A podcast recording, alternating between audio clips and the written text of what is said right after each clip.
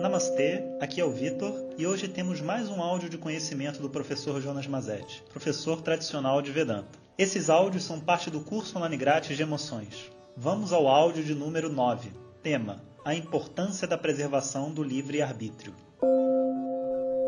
Om Shri Guru Pyo Namaha Harihi Om Nós já conversamos anteriormente, em outro áudio, sobre a importância de evitar uma justiça retributiva, em se trabalhar com as pessoas com méritos e punições. É muito duro a gente viver ao lado de pessoas que estão nos punindo ou nos gratificando de acordo com os nossos erros e acertos.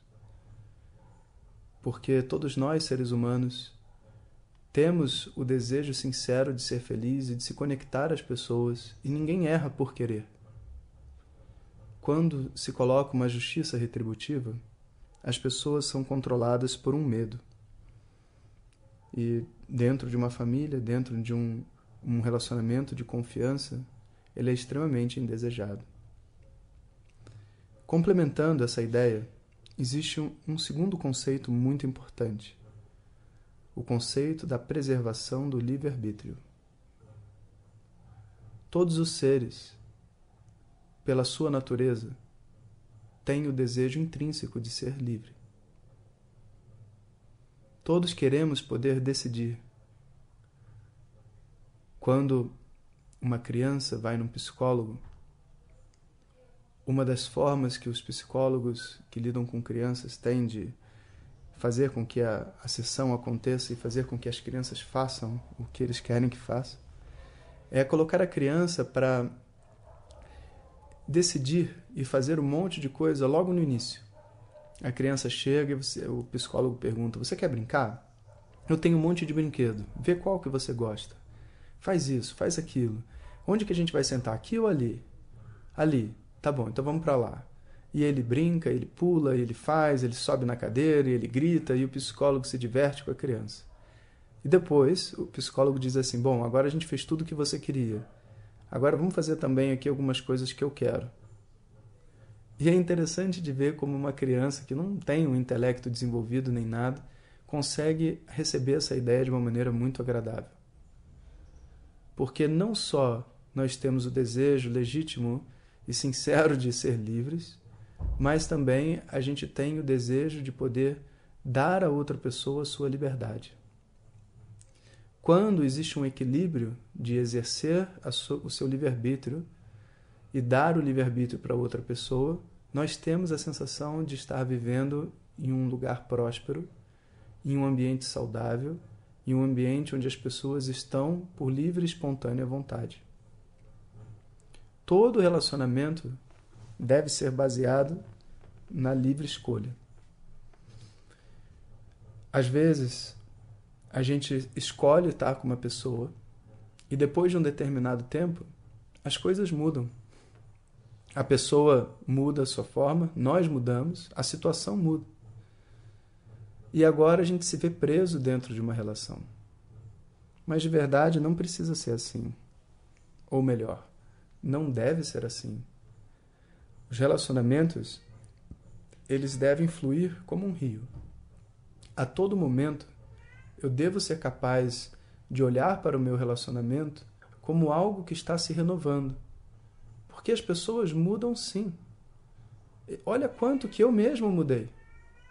Quanto que as pessoas em volta de mim mudam. É claro que a pessoa que está comigo, seja no trabalho, seja num relacionamento afetivo, seja um filho, também está mudando. Quando adotamos uma linguagem como, por exemplo, você sempre foi assim, você sempre disse isso, né? Você mudou, são todas acusações muito cruéis para um ser humano. Porque todo ser humano tem a liberdade no seu coração e ele reafirma a todo momento a sua necessidade de mudar. Muda o prato que come, muda a roupa que veste, como que não iria mudar os seus comportamentos também? Quando a gente assimila esse conceito dentro da gente, os nossos relacionamentos, eles podem ser sempre renovados. conhecemos novamente mais uma parte daquela pessoa com quem estamos saindo, com aquela pessoa que trabalha com a gente, e temos a oportunidade de se apaixonar de novo, de conhecer de novo e até de se separar. Se por acaso aquela outra pessoa não é a pessoa que eu gostaria de sair e eu não sou, obviamente, a pessoa que ela gostaria de sair. Nós não, so, nós não somos intrinsecamente presos a ninguém. Essa noção de dependência, ela na verdade se torna um peso em qualquer mente. Só de eu saber que eu não posso mudar, a minha vida se torna um peso. O trabalho se torna um peso, o relacionamento se torna um peso, tudo se torna um peso. Porque eu quero poder exercer o meu livre-arbítrio constantemente. Então, a gente precisa aprender a evitar e a transformar essas linguagens que inibem a livre escolha. Às vezes a gente diz assim: é aniversário da minha mãe, eu tenho que ir. Pô, vai ser horrível esse aniversário, porque ter que ir a um aniversário é algo que realmente ninguém deveria fazer. Aniversário é um momento de celebração, que você tem que ir com o coração livre, e é a sua mãe que você gosta. Se você não quiser ir comemorar, é melhor você não ir do que você ir porque você tem que ir. E quando chegar lá, você vai sorrir porque você tem que sorrir, e você vai abraçar porque tem que abraçar, e por dentro você vai estar sofrendo. E ela também. Porque por mais que a gente ache que a gente pode dar um sorriso falso, um, uma conversa plástica e as pessoas ficarem bem, isso não é verdade. Principalmente com as mulheres que têm uma alta sensibilidade e sabem as coisas que estão acontecendo é muito melhor a gente viver a nossa sinceridade e a gente abrir para outra pessoa as nossas necessidades. Às vezes é o cansaço, às vezes é uma dificuldade de conexão com o outro.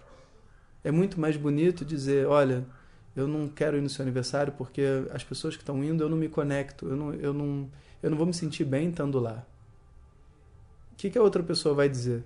Não, não vai mesmo sem se sentir bem. Não, ela vai falar: bom, se você não se sente bem, tudo bem. Eu achei que você iria gostar porque são pessoas legais. É, legais para você, não para mim. Com todo respeito, eu, eu, eu, não, eu não quero me conectar com essas pessoas. Será que a gente poderia marcar um outro dia para celebrar o seu aniversário? É gostoso de ouvir. É bom de viver. O livre-arbítrio é assim. Quando você se dá a liberdade de se expressar, de falar o que você pensa, de fazer aquilo que for verdadeiro para você e você dá essa liberdade para o outro, a gente tem uma oportunidade de viver relacionamentos muito melhores. Om Sahana Vavatu Sahanau Bhunaktu Sahaviryam Karavavahem Tejasvinavadhitamastu Ma Vidvishavahem Om Shanti Shanti Shanti.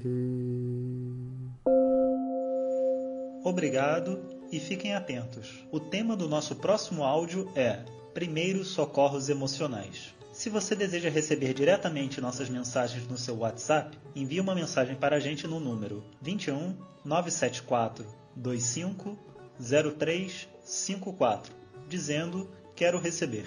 Ou entre em www.vedanta.com.br na opção WhatsApp. Até o próximo ensinamento. Om Tat Sat.